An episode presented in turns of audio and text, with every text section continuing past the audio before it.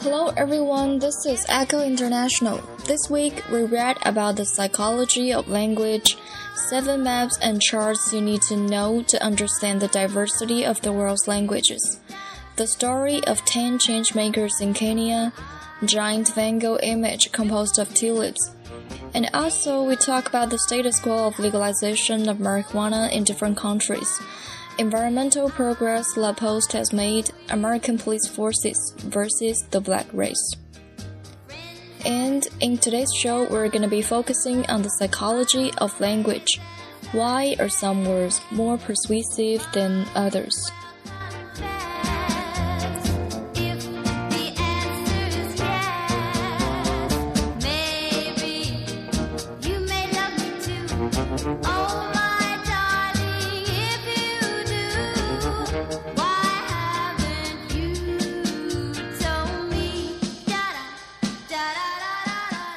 You may wonder what's actually going on in the brain when it processes language.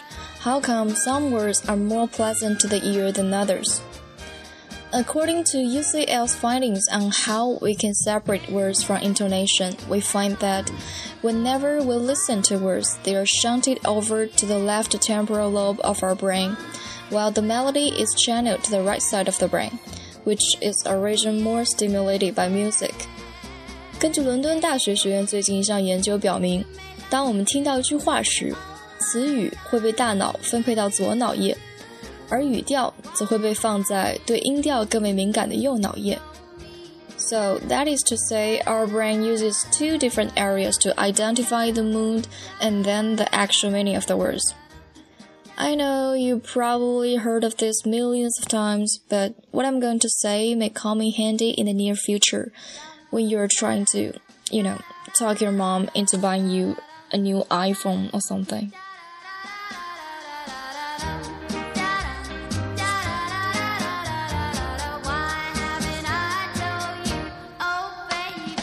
Firstly, smile. Always remember to smile. And that's possibly why the Mona Lisa's content smile turned into one of the most well known paintings around the world. Researcher Andrew Newberg explains in his book. We know that smiling is a very powerful gesture. We were doing a research study looking at different symbols, and the symbol that was rated with the highest positive emotional content was the smiling face. The painting of the Mona Lisa is one particular example of the feeling of calmness. Secondly, talk no longer than 30 seconds in a given conversation. I think I just broke this rule, so you probably were not really paying attention. Because the human brain can really only hold on to four things at a time. So if you go on and on for 5 or 10 minutes trying to argue a point, the person will only remember a very small part of that. Instead, 30 seconds is the optimal amount for us to speak at any given time. Lastly, avoid inaccurate adjectives in speech and writing. Writer Kim Paris explains that using single words to describe actions and objects quickly brings them to mind. For instance, when someone stabs a straw into his drink, we see it, but pokes swiftly is not that clear. When the person meanders, it is more accurate than walking slowly.